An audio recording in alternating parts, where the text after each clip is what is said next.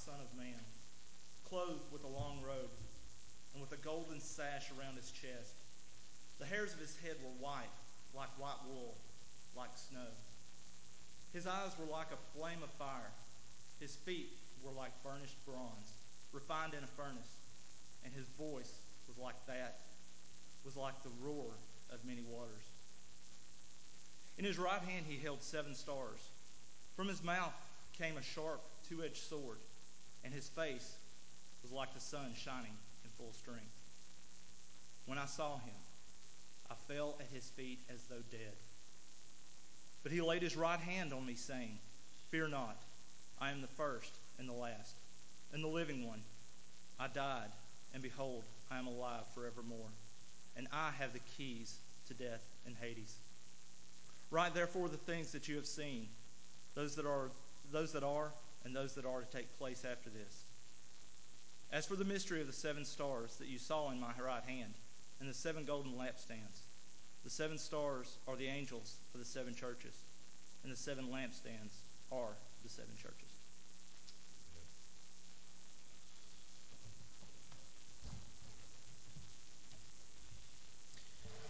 Now, if you'll take your hymnal at this time and turn to number 547, hymn number 547, I stand amazed in the presence. And would you please join us in standing as we worship together?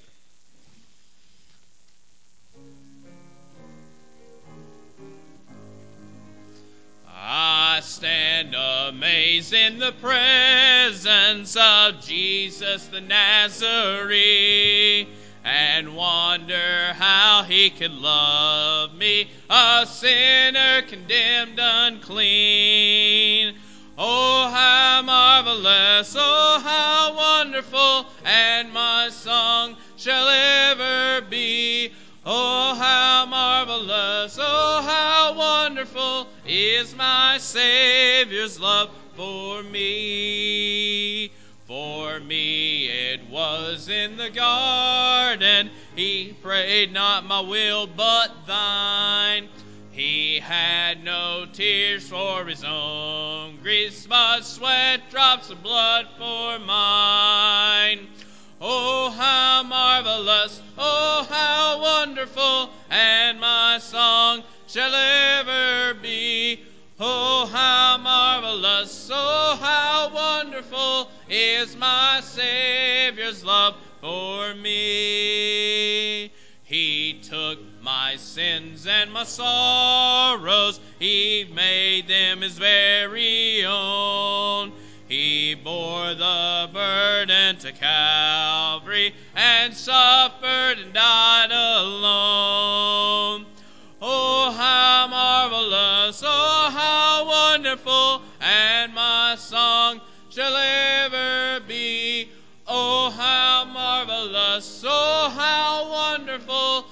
Is my Savior's love for me. When with the ransom and glory his face I last shall see. Twill be my joy through the ages to sing of his love for me. Oh, how marvelous, oh, how wonderful, and my song shall ever be. Oh, how marvelous, oh, how wonderful is my Savior's love for me. You may be seated. If you have your Bible and want to turn with me to Romans chapter 3. Romans chapter 3. And I'll begin reading at verse 1 and read through verse 12. And verse 12 is my text for this morning. But we'll read verses 1 through 12 in Romans chapter 3. And there the Bible says, Then what advantage has the Jew? Or what is the value of circumcision? Much in every way. To begin with, the Jews were entrusted with the oracles of God. What if some were unfaithful? Does their faithlessness nullify the faithfulness of God? By no means. Let God be true, though every one were a liar, as it is written, that you may be justified in your words and prevail when you are judged. But if our unrighteousness serves to show the righteousness of God, what shall we say? That God is unrighteous to inflict wrath on us? I speak in a human way. By no means. For then, how could God judge the world? But if through my lie God's truth abounds to his glory, why am I still being condemned as a sinner? And why not do evil that good may come? As some people slanderously charge us with saying, their condemnation is just. What then? Are we Jews any better off? No, not at all. For we have already charged that all, both Jews and Greeks, are under sin.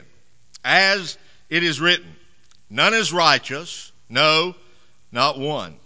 No one understands, no one seeks for God. All have turned aside. Together they have become worthless. No one does good, not even one. May God add his blessing to the reading of his truth. Let's pray together. Our Father and our God, we come this morning mindful of the fact that you are the creator and we are the creature. Father, we come realizing that you alone are worthy of worship. And we come into your presence with nothing but the blood of Jesus Christ to claim as our right to access. We realize that all of us are sinners saved by your grace, and that it is only by your grace and the gift of faith that you have given that we may approach your throne, and we do so boldly. We pray, O Lord, your blessing upon this time this morning. We thank you for the privilege of being here, of being assembled as your church. Father, we thank you that you have left for us your word, a perfect revelation of who you are, what you have done, what you are doing, and what you will do. And we ask this morning that you will open the eyes of our heart and that you'll give us a spirit of wisdom and revelation in the knowledge of Jesus Christ, that as we look into your word, we may apply that word to our hearts in order that we will not sin against you. We ask, O oh Lord, that everything that is said and done and thought in this time this morning might be pleasing to you and bring glory and honor to Jesus Christ, to God the Father, to God the Holy Spirit, in whose name we pray. Amen.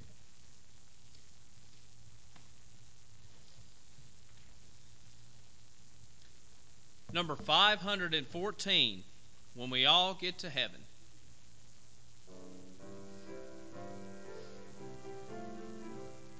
Sing the wondrous love of Jesus, sing his mercy and his grace. In the mansions bright and blessed, here prepare for us a place. When we all get to heaven, what a day of rejoicing that will be. When we all see Jesus, we'll sing and shout the victory. While we walk the pilgrim pathway, clouds will overspread the sky. But when traveling days are over, not a shadow, not a sigh. To heaven, what a day of rejoicing that will be. When we all see Jesus, we'll sing and shout the victory. Let us then be true and faithful, trusting, serving every day.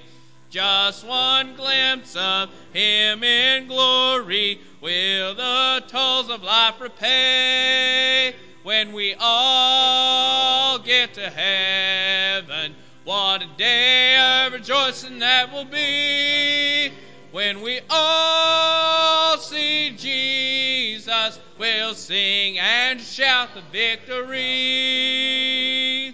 Onward to the prize before us. Soon his beauty will behold. Soon the pearly gates will open. We shall tread the streets of gold. When we all get to heaven, what a day of rejoicing that will be. When we all see Jesus, we'll sing and shout the victory.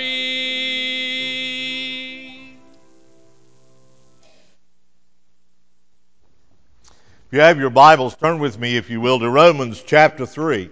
Romans chapter 3.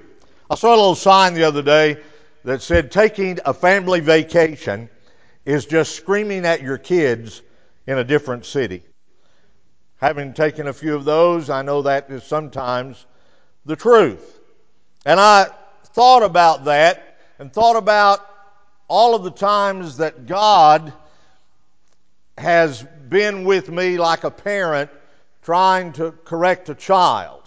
Uh, you know, don't climb on that, get out of the mud, uh, don't get in the tree, don't speak like that to your sister. Uh, God does speak to us again and again and again, like a loving parent that He is, so that we might be corrected and that we might walk in the way of obedience. Uh, most of us, however, have trouble hearing Him. We're like that uh, disobedient child whose hearing is selective. To my knowledge, nothing in the Bible is repeated as frequently or as forcefully as the words that sum up man's sinful nature. We find an example here in Romans chapter 3, verses 10 through 12, particularly verse 12. Psalm 14:2 and Psalm 53:2 is a question posed by the psalmist that formed the basis for the apostles' answer in verses 10 and 11. Verse 12, as a matter of fact, is a verbatim quotation from the Septuagint, the Greek translation of the Hebrew Bible. Psalm 14:3 says, "All have turned aside; they have together become corrupt. There is no one who does good, not even one." Psalm 53:3 almost exactly repeats that charge. It says, Everyone has turned away, they have together become corrupt. There is no one who does good, not even one. Now, in Romans 3:12, we have that written out for us one more time. All have turned aside, together they have become worthless. No one does good, not even one. You would think that we might begin to get the message at this point. I mean, think about it. If God says something once, we should listen to what he says very carefully. Because God only has to say something one time for it to be true, for it to be binding. But he, he says the same thing twice, then we ought to give it our most intense eh, attention. And what if he repeats himself a third time? then surely we should stop what we're doing, focus our minds, and seize upon each individual word and memorize it and ponder the meaning of the saying intensely, attempting to apply the truth of God to the revelation, uh, or God's revelation to our lives. And yet, we don't do this. And the reason we don't do it many times is because the revelation of God is too intense, it's too penetrating, it's too devastating for us to deal with. And so, what man does, even as Christians, is to blandly admit that what God is saying is right, and yet recasting it in less disturbing terms. Something that's a little more palatable to our refined taste. And what many well meaning people inevitably suggest today is that human goodness is essentially the same as divine goodness. And all that people really need to get into heaven is just a little bit of additional goodness.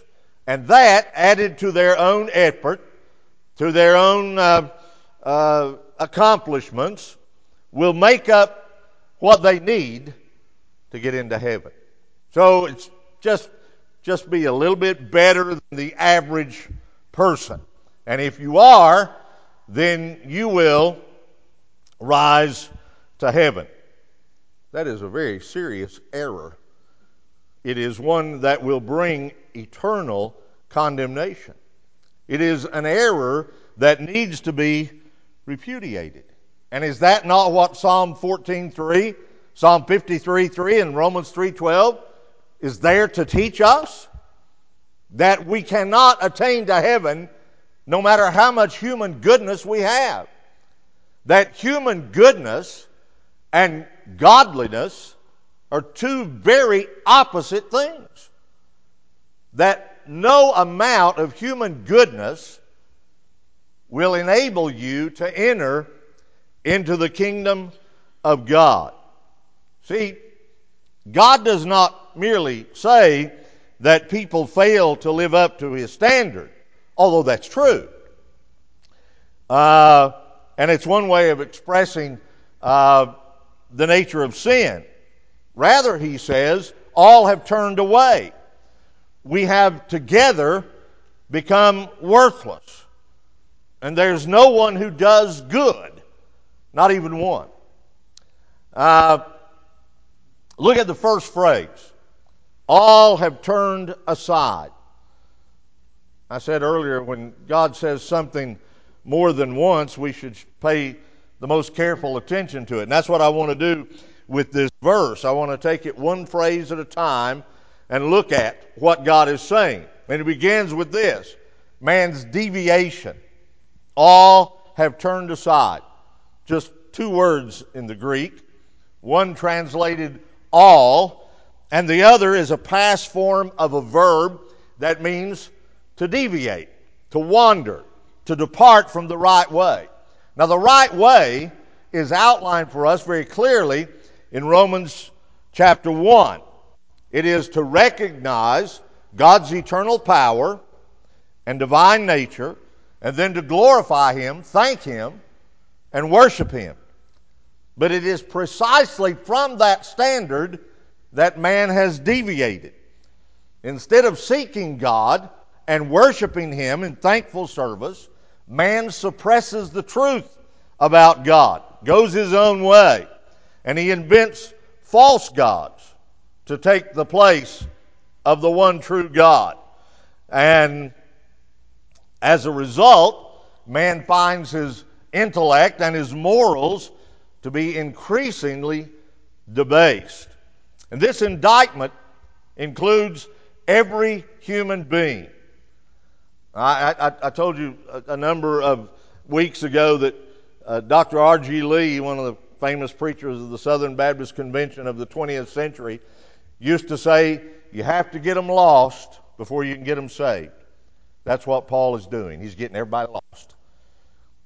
All have turned aside. All men have deviated from God's standard. Every human being. It is inclusive. All have turned aside. Expressed negatively at the end. Not even one. One commentator has said of this as respects well doing, there is not one.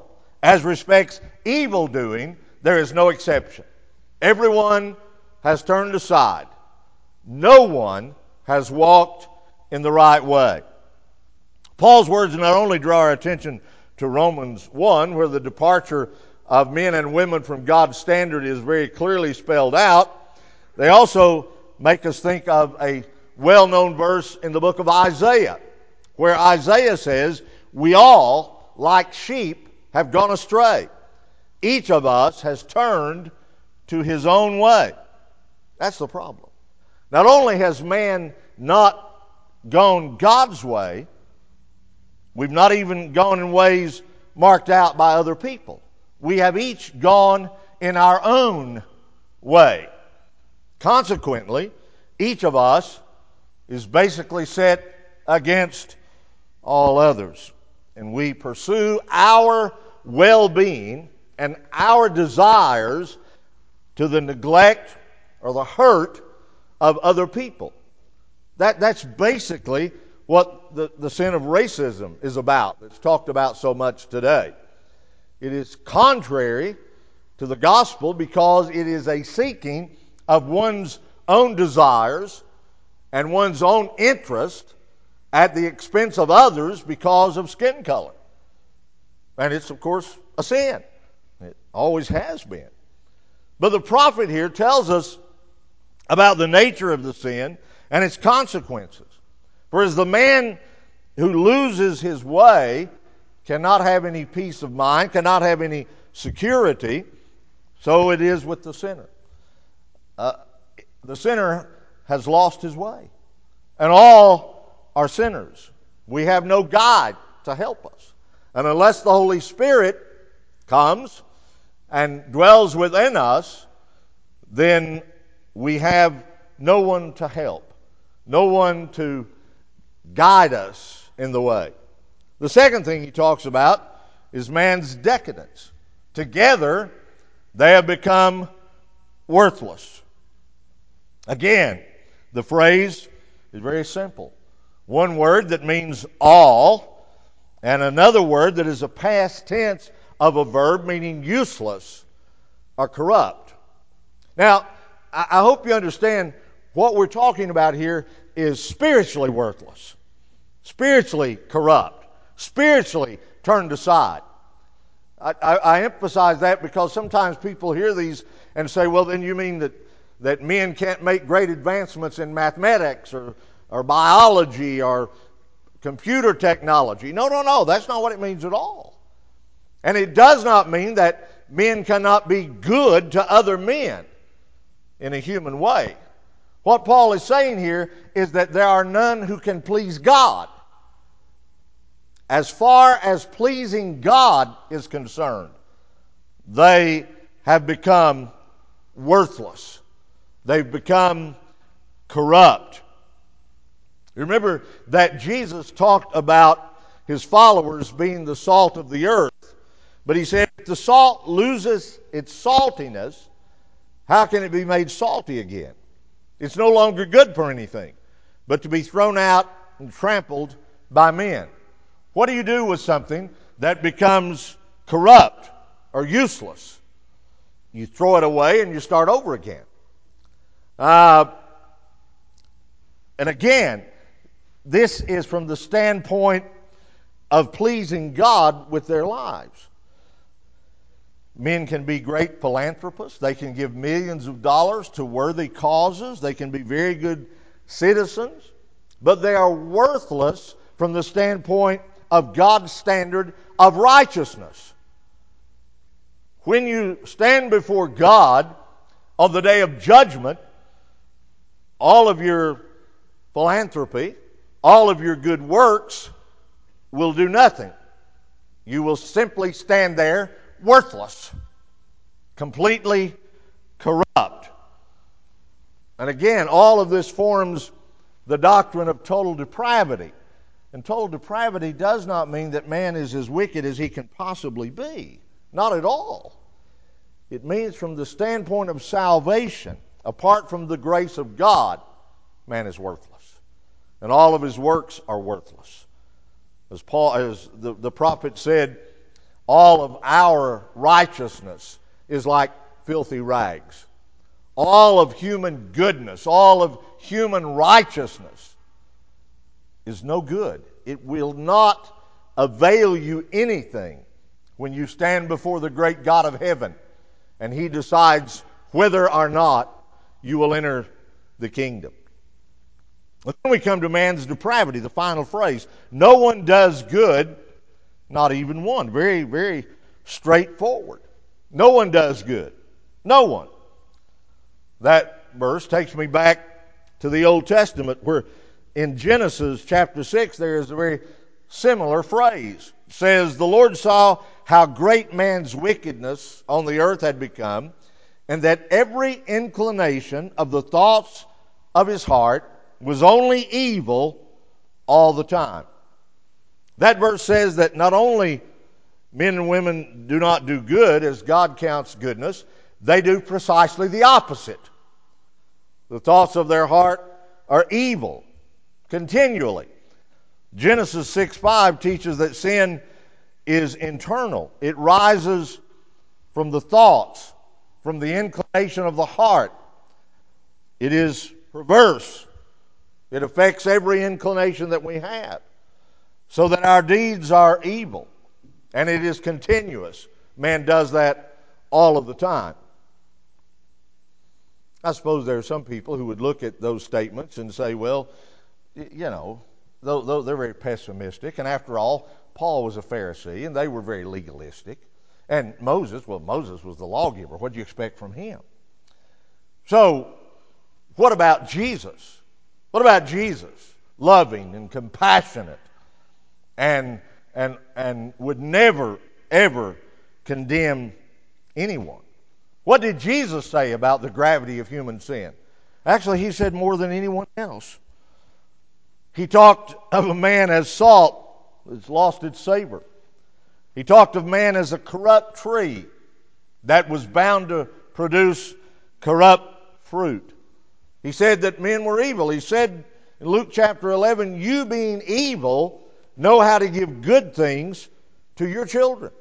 On one occasion, he lifted his eyes towards heaven and talked about Matthew chapter 12, this being an evil and adulterous generation, or again, a wicked generation.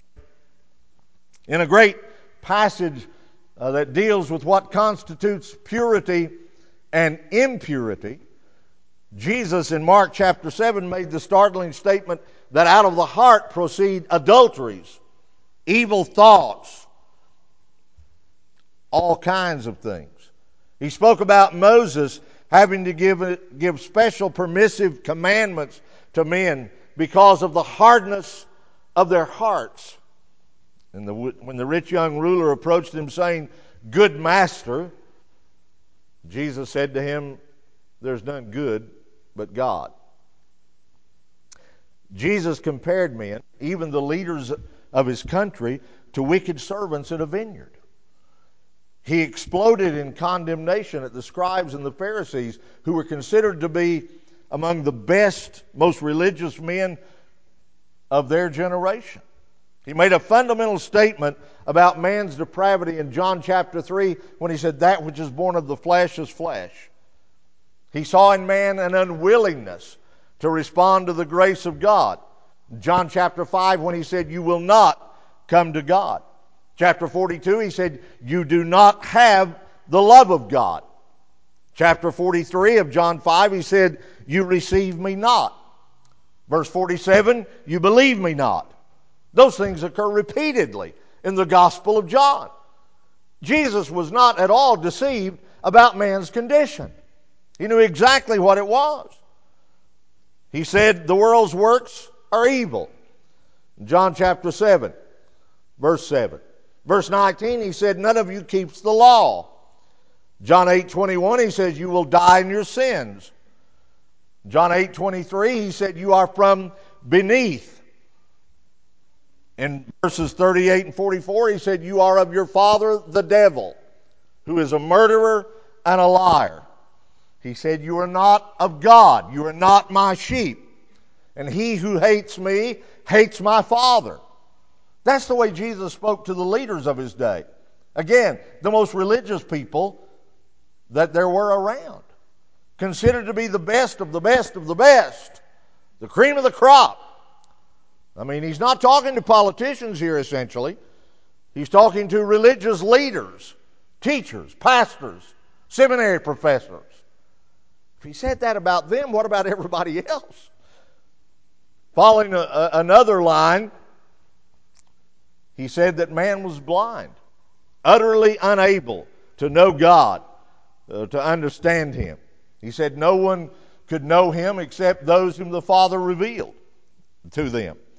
He compared men to the blind, leading the blind.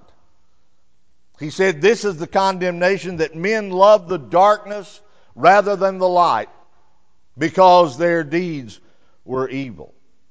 He said that the only one, that only the one who has been reached by grace can walk not in darkness but have the light of life. He emphasized in John chapter 3 to one of the most religious men alive of that day that he needed a birth from above if he could even see the kingdom of God and be rescued from his condition of mis- misery. Even in the Lord's Prayer, a prayer he said that we should pray continuously, he said, Forgive us our transgressions, our debts. Jesus said,